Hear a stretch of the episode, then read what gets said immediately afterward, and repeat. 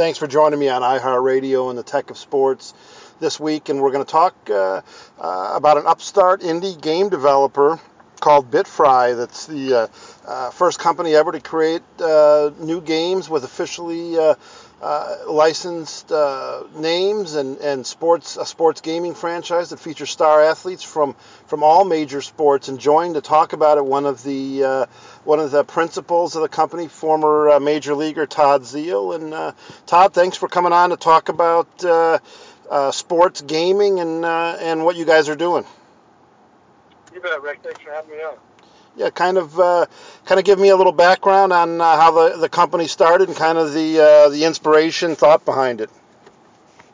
Sure. Um, so I retired from um, from baseball quite some years ago and kind of took a left turn away from the sports world into film and television production, and I got contacted one day by a mutual friend of mine and the founder uh, and CEO, Ben Friedland. And um, Ben at that point was looking for some voiceover talent for an early iteration of a game that he was um, making that was focused on baseball. And then, uh, but he, he laid out some of the vision to me, which was that he believed that there was a hole in the uh, sports gaming market that had been, um, you know, left and neglected because of all the sim games being consolidated by the the big gaming companies, and that arcade action style of um, game like NBA Jam or uh, NFL Blitz or Ballers and Slugfest, the games of the 90s had sort of died out and been left behind, but I think there was an audience there to still um, be able to capture those types of games. And so um, Ben laid out his vision for me and said he wanted to make a multi-sport platform, arcade action, but with um, real significant um, core gaming type of game loop and game design inside. And um, my real connection to gaming was um, was very peripheral. I mean, I had kids that game.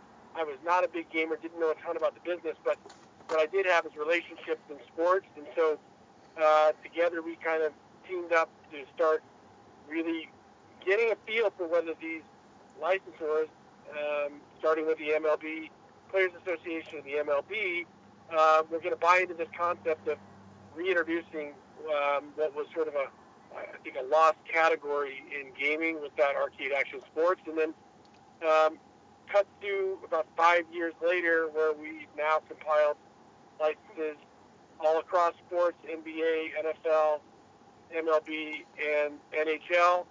Um, we have the U.S. women's soccer. We have the WNBA, and uh, we have our sights set on a couple of other interesting um, peripheral um, sports licenses as well. But the secret sauce to it is that we got the uh, the buy-in, and we're able to create a differentiation from ourselves and anybody else in the sports game world uh, by being able to cross our IP from one sport to another. So you can bring LeBron James uh, and Clayton Kershaw as a team into a hockey game to play against Alex Ovechkin and Alex Morgan, for example. So that ability to cross over the players and make it um, make it plausible because of the conceit of the game, I think has you know given us a really unique uh, viewpoint in, in this sports gaming world. Yeah, it really is unique. We're with Todd Zeile here talking about uh, a company he's involved with, BitFry, uh, Ultimate, the franchise called Ultimate Rivals, and what is uh, you, have uh, acquired the licensing agreements pretty quickly. It looks like is the key really working with the the players associations, Todd, and showing them uh, the high quality that you guys are producing, and uh, and and how fun and and um, how uh, how important these games could be, how big these games could be? Sure, I think there's you know there's a number of different nuances, and we worked with and have licenses with um, the leagues and the players' association side. A lot of people don't recognize that there's um, different uh, representation for both the players and the leagues. So um, we've you know we've been able to compile group licenses for all the players' associations so that as long as we're using um, six or more of the players in our product, then we have um, the license rights to uh, to use all of the active players. We also have licenses with um, retired NBA players and um, some some other ability to get legends like uh, like we have with Wayne Gretzky, for example. So um, yeah, it's it's about um, relating to the licensors, whether it be the league who controls the marks and the uniforms and those types of things, or the players that control the name and likeness, and really giving them a deep dive into what the overall um, intent of our game is, the market that we intend to capture, the market that we think is still out there, and um, for them to recognize that we are not in this to cannibalize their other um, sports games. Those are very technically driven, sim games, technical feats, and sort of repeatable season on season.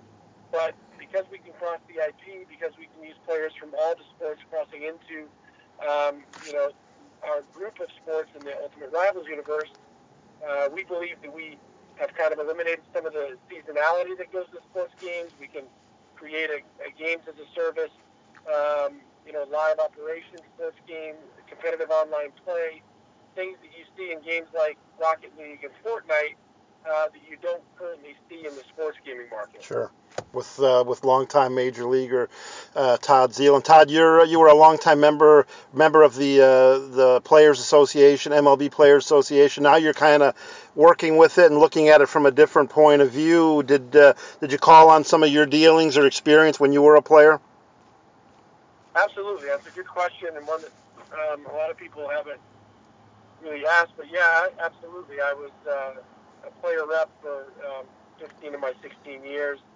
Um, but I was also a member of the licensing committee uh, during a lot of those years as a player rep, and I think that gave me a little bit of insight um, into the business behind the licenses and um, the way I think the leagues and players try to um, to use their licenses to create uh, not only financial advantages and um, and revenues for uh, the players of the league, but also to build their brand in such a way that they can reach um, a wide audience. And I think one of the things that I thought we really did a good job of, and will continue to do a good job of with Ultimate Rivals and with BitFry, is that I think a lot of the the young core gamers um, have been, uh, you know, lost in in as a sports fan. I think they're, you know, all the sports have shown.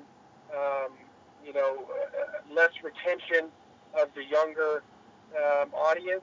Um, it's, you know, it's a fast-paced uh, world out there. Everything is in the palm of your hand, and it's hard to keep their attention. And I think one of the things that we really, I think, drove home with the licensors is that, hey, we have the ability to capture a young audience and keep them engaged because this is a, a year-round process, and they're being engaged in other sports. And even if they weren't a sports fan going in, the game is good enough to draw them in and make them appreciate the sports and maybe become fans of sports as a result of the guys that they're using in their games. So um, I think that was another differentiator for us. Um, Absolutely. when we talk to leagues and players uh, and move this thing forward. Absolutely, uh, BitFry's Ultimate Rivals rink, and it's addictive. And of course, uh, the video game industry, which you guys are now a part of, is, is bigger than Hollywood. So, uh, a huge industry. And uh, wrapping up here with uh, longtime major leaguer Todd Zeile. Uh, 16 teams, Todd.